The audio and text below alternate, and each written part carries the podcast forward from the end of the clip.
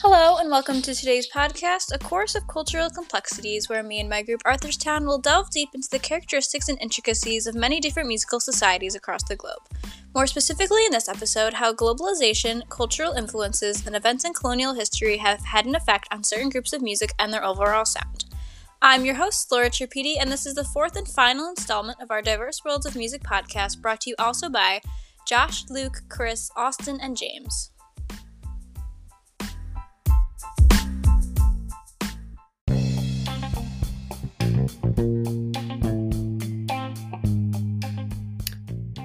Hello, everyone.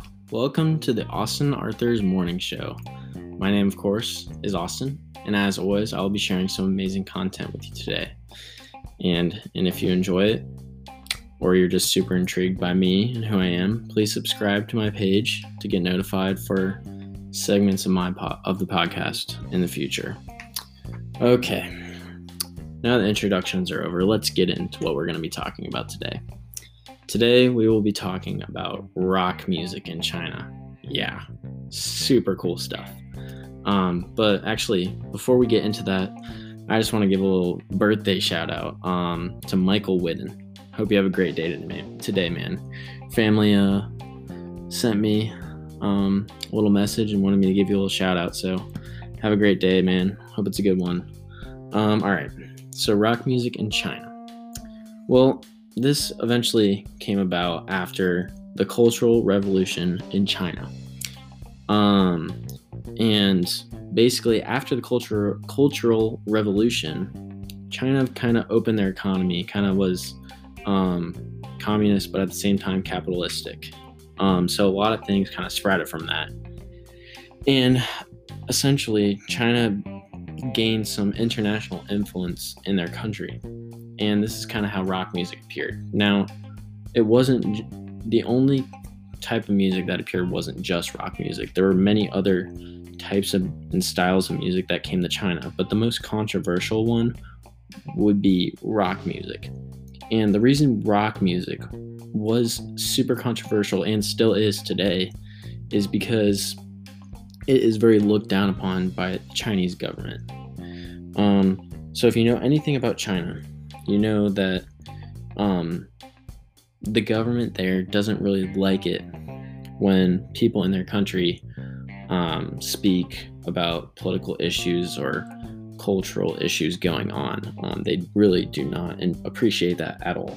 Um, so whenever that happens, they go against it and try to make it go away. Um, and um, that is essentially kind of what they did and are still doing to rock music.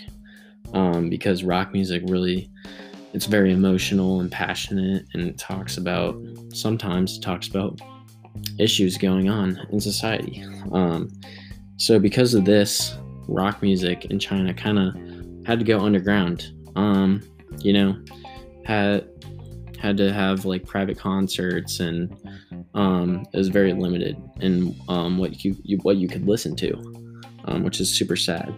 Um, but uh, we actually, um, someone asked us on Twitter. They asked us in a tweet. They said, "So, since rock music in China is so, you know, private, um, where where can you go to see a rock concert in China?" And uh, that's a really good question.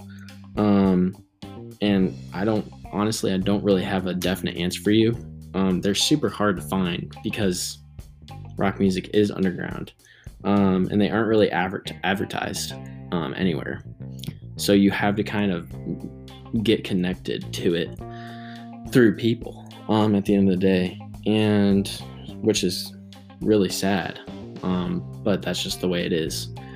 And oh wait, hold on. We have another question from our website uh, Jimmy asked how many bands existed back then or how many exist today rock bands. Well um there were there were quite a few rock bands at first that existed um but sadly because of what happened um with them going underground and losing popularity um there are only about 10 bands in existence today um in China so a really, really small amount actually still exist.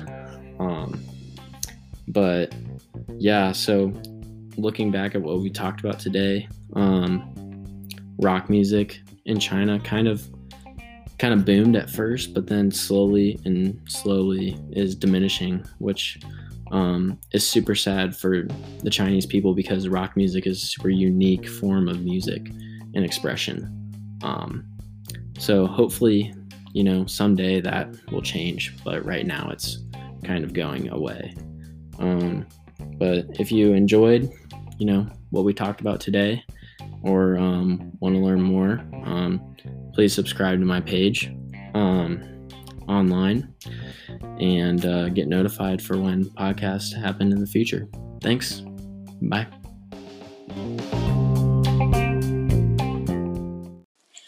On to our second segment of the show, Sounds of the Americas, with my weekly edition of Instrumental Inquiry segment, I will be focusing on the qualities and concepts involved in North American music along with African American influences and contributions. In Canada and the United States, Indigenous residents comprise a statistical minority, whereas the great majority of the inhabitants are immigrants and descendants of immigrants, or descendants of slaves who were forcibly taken from their lands of origin. This ethnically diverse population is, moreover, continually being supplemented by new arrivals.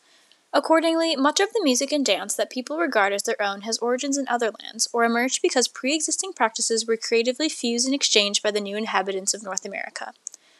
Some other aspects unique to um, North American music include the prior- prioritization of capitalism and its impact on the production of music. Specifically, it is thought of as more of a commodity than an art form.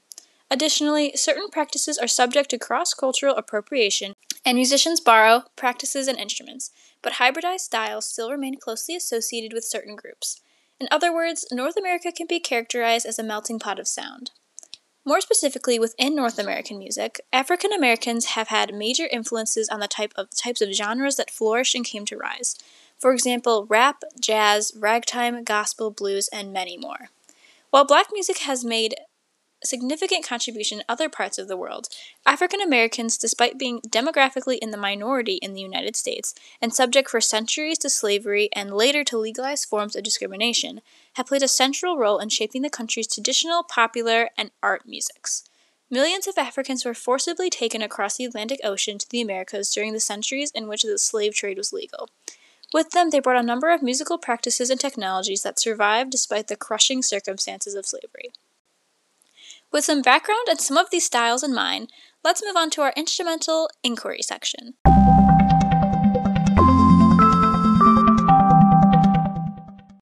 This user asks Does music influenced by African Americans in North America have roots and similarities to that of sub Saharan Africa as discussed in the previous podcasts? That's a really great question. Let's take a listen to a popular African American artist, Aretha Franklin, and her hit song Respect. CCT.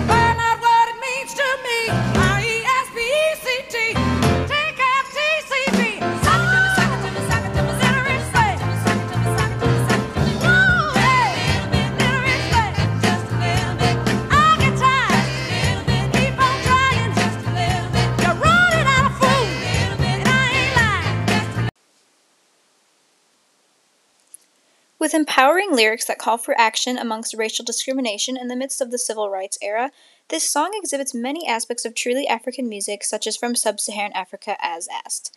For example, cyclical forms, interlocking parts, dense timbres, call and response elements, and a clear beat can all be seen in this piece. Even as African American music makes use of a wide variety of structures of European origin, they have transformed these to bring them into line with an African American aesthetic. These have, in turn, been incorporated in North American music more generally. African Americans have made major contributions to North American music and have progressed very far in terms of success and popularity within black artists.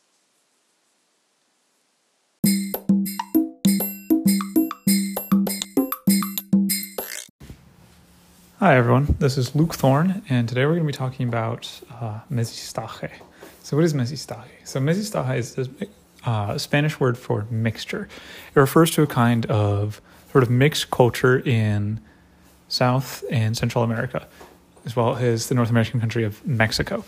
It uh, represents a sort of mixture between um, African, European, in particular Spanish European, and uh, indigenous Amerindian customs. And of course, because this is a music class, we're going to be talking about it in terms of music. So there's a couple different mestizaje, mestizaje genres, genres. One of the biggest one is mariachi. Uh, mariachi is from Mexico, in particular the state of Jalisco, which is a uh, very rural state that borders the Pacific Ocean in Mexico, sort of on the western side. The mariachi is a uh, its song form is started from Amerindian practice, and it used to have more Amerindian music instruments in its music. But as time went on, many of these instruments were replaced with Western instruments. A modern mariachi like ensemble usually consists of a couple trumpets, some violins, a guitar, a guitarron, which is like a really big bass guitar, and a vihuela, which is a uh, another type of stringed guitar-like instrument. A uh, similar genre of this mestizaje music is huayno. So huayno is popular in Peru and a lot of the uh, Andes region, like parts of Bolivia, parts of Ecuador, places like that. Um, huayno has a lot of influence from uh, Amerindian music. In particular, it has a lot of influence in, from Aymara music. A lot of the influence comes in in some of the instrumentation uh, indigenous style of flutes are usually used in huayno music, um, certain types of Indian harps, and as well as the singing style, is very high pitched and tense, which is very common in traditional Aymara music. Uh, of course, not this isn't the only instrumentation that's in there, though. Guitars, mandolins, accordions, drums, things like that. Those have also made it into huayno music, even from those instruments are from, you know, uh, European cultures, but they made it into this genre as well. Uh, the song structure of huayno is usually very European inspired. Uh, to continue, we're going to be talking about uh, the vallenato genre.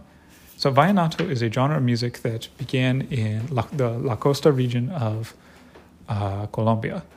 So, uh, uh, this genre began in coastal region. It's not just an influence of European and Native American influences in music, but it also contains a lot of influence from African music as well as Caribbean music.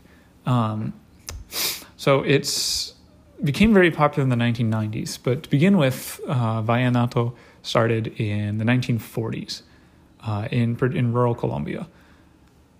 Uh, when it began, it was usually uh, usually consist of ensembles consisting of a guitar, a player of a, a gaita, indigenous flute, a bamboo scraper called a guachara, and a caja, which is a kind of drum. These this ensemble consisted for a while, but um, eventually a uh, accordion was included in the music. Uh, as time went on, such as in the 80s and 90s, uh, this instrumentation changed, usually bringing in an electric guitar instead of just merely an acoustic. Uh, it took a while for electric guitars to be invented. Uh, also, were brought in was a drum kit, replacing the caja, and as well as some other sorts of electric instruments. Uh, the uh, as time went on, music such as rock, funk, and R and B sort of started to influence vallenato instead of merely just being uh, African and Afro Caribbean influenced. Um, the genre, the genre, there's a couple different, as part of the genre, there's a couple different types of song structures in it.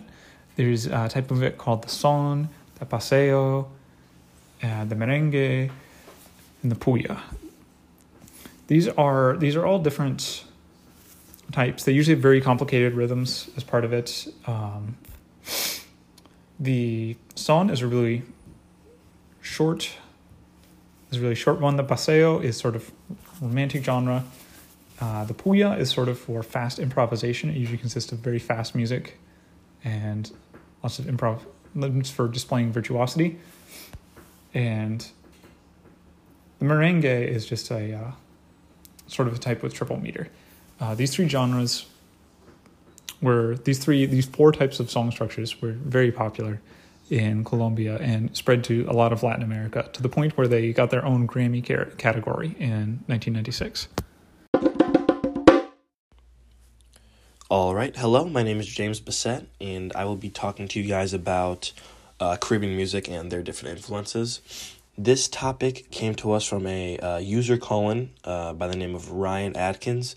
He asked us, uh, What are the different musical influences of Caribbean music? He says that he knows that Caribbean music, of all music, has a lot of uh, different influences because a lot of people traveled there bringing over their different traditions and cultures and then combining them to create the culture of Caribbean music. So let's get started. There are two main elements of uh, Caribbean music, and that's European influences and African influences.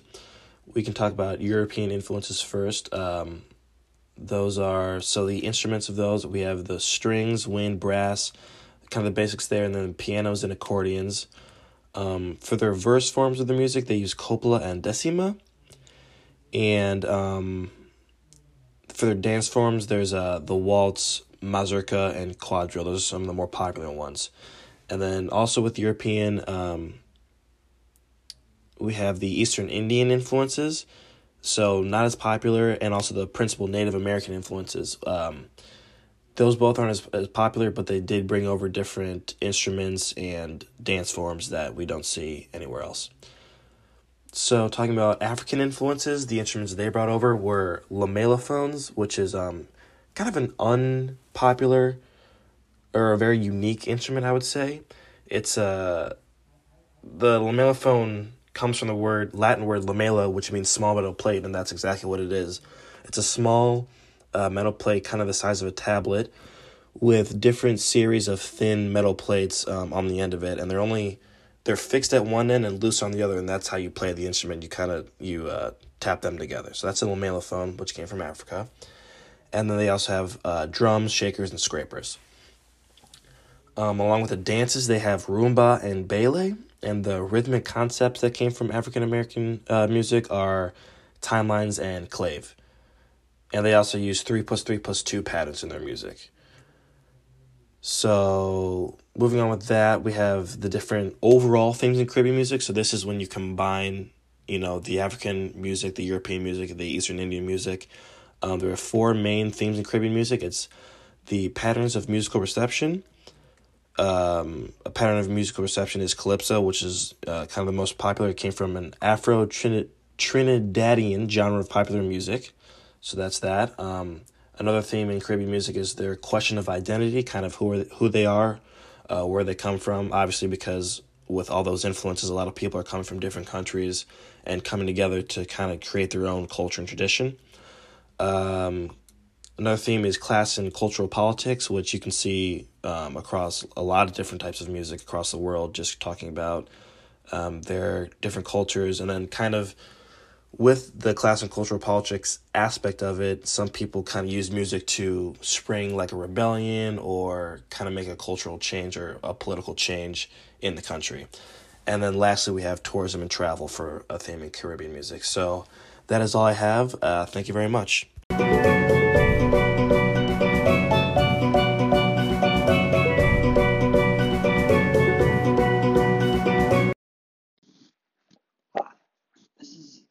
Carbon in the section Sounds of America in our podcast, Complexities. I'm be covering African influences on Latin America. So, as Laura covered the reach and influence of African aesthetics in North America, I will be covering its influence on Latin American music. The influence first started uh, from slave trading, slave trading and transportation to Latin America. There were over 4 billion slaves brought to Brazil alone. The marimba is the first main instrument seen all over Latin America, derived from African music. It is a symbol of heritage in many places like Ecuador, Colombia, and Costa Rica. This instrument has been intertwined with a community of dance, most prevalent in Ecuador and Colombia. Peru, this community practice slash dance includes entire communities with lots of marimbas, conical drums in different sizes, and bamboo shakers. This practice creates a lot of energy and movement with lots of dancers and spreads community happiness and joy. It's a prime example of culture and ethnicity transcending local stereotypes over history, spreading to new communities everywhere. The practice is very similar to African music with lots of drumming and dancing, a direct influence intertwined with the new Latin American cultures. Another African influence on Latin America is the celebration of Candombe. The practice includes masking traditions, parading, dancing, and drumming. The entire group of performers is called a comparsa, and the drummers called llamadas. They are the real backbone of the celebration. There are many different sized drums, some for just some simple rhythms, and others for very fast and fun patterns. All the drums are played by a stick in hand, very raw and historic method. This practice, like African drumming and music, has lots of rhythmic density, community participation, and dancing traditions. So, through the three highlighted practices found all throughout Latin America, you can clearly see the major African influence has had on music culture there and many other parts around the world. Uh, hello everyone, I'm Chris. Today I will talk about the Chinese culture of East Asia. I think the difference be- uh, from the West is that East Asia really appears in the current music channel in the form of chur, but more in the form of tea.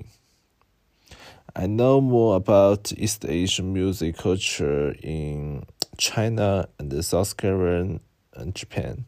Next, I will talk about different Chinese cultures of each country. The first I want to talk about is the Korean Chinese culture. Around 2010, Korean groups become popular in China. At the same time, many Chinese students in South Korea were recruited as Chins. Uh, the Chins are the equivalent to the teens preparatory, uh, preparatory staff.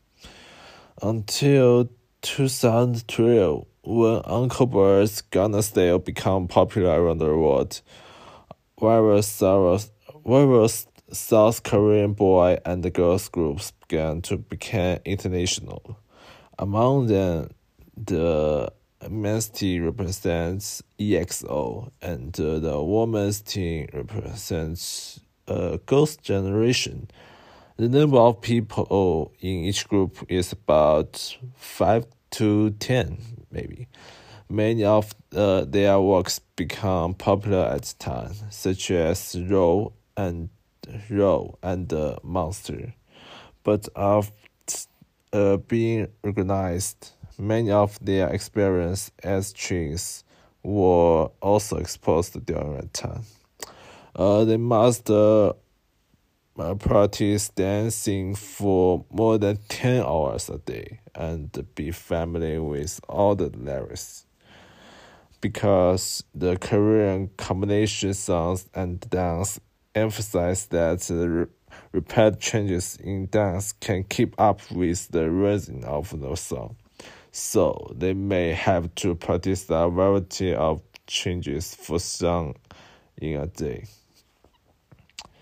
Uh, so that they can make no mistakes in future performance because of uh, when an artist makes a mistake, the entire group may be harmed. This is also the secret behind their successful background. Uh, until now, many Korean combinations have gone to the world and are known to more known to more people, such as Blackpink, Big Bang, BTS, and many have also occupied the Billboard list in the United States. Second, I want to discuss is the Japanese Chinese culture. Unlike the current combination, Japan is more of a team to perform charts. More than AKB48 can be said to be the representative of the Japanese women's team. AKB48 was founded in 2005. At the time, many people didn't know much about girls group and uh, didn't have many advanced photograph equipment, so they could only appear occasionally on maybe TV. But in uh, 2012, they increased the number of team and uh, adjust the design of each person's costume, costume and song. After shooting the first uh, MV, MV, they began to be popular in Japan. The style of AKB48 is lead dancing and uh, consumers with fast, uh, fast-paced songs. This style allows busy Japanese people to watch their MVs and feel relaxed after tiring work. Although the popularity of AKB48 in the world has not been as popular as the Korean groups, uh, but they can be said to be the beginning of the East Asian girl group. The last I want to discuss is the Chinese chorus culture. In the development of Chinese music, many famous singers have influenced the development of Chinese music, such as Jay Chou. Many of his songs are popular until today. But how to about sing combinations? In my in my recognize the first Charles group uh that's become popular because this so popular was TF Boys. Mm, entitled, this group was composed of three 50 year old boys. They used the knee dance steps and the brisk dance, uh, brisk songs. Rhythm brings new elements to the Chinese music. And at uh, same time, um, at some time, interprets they are usually weaker in music. Then the SNH uh, SNH48 girl groups began to enter the uh, people's field of vision. The group, the girl group, is very similar, is sim- similar to AKB48. It gives Chinese girls a new display uh, platform, and it can be said that these two groups are the pioneers of the combination model in recent years. Since 2016, China has created many variety shows to give birth to many men's and uh, many boys and girls groups. And uh, the combination of singing and dancing has reached a peak in China. Thanks for watching. Uh, thanks for listening.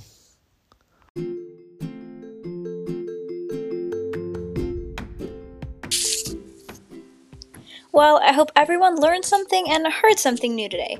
It's been a pleasure these past four installments, and thank you so much for listening.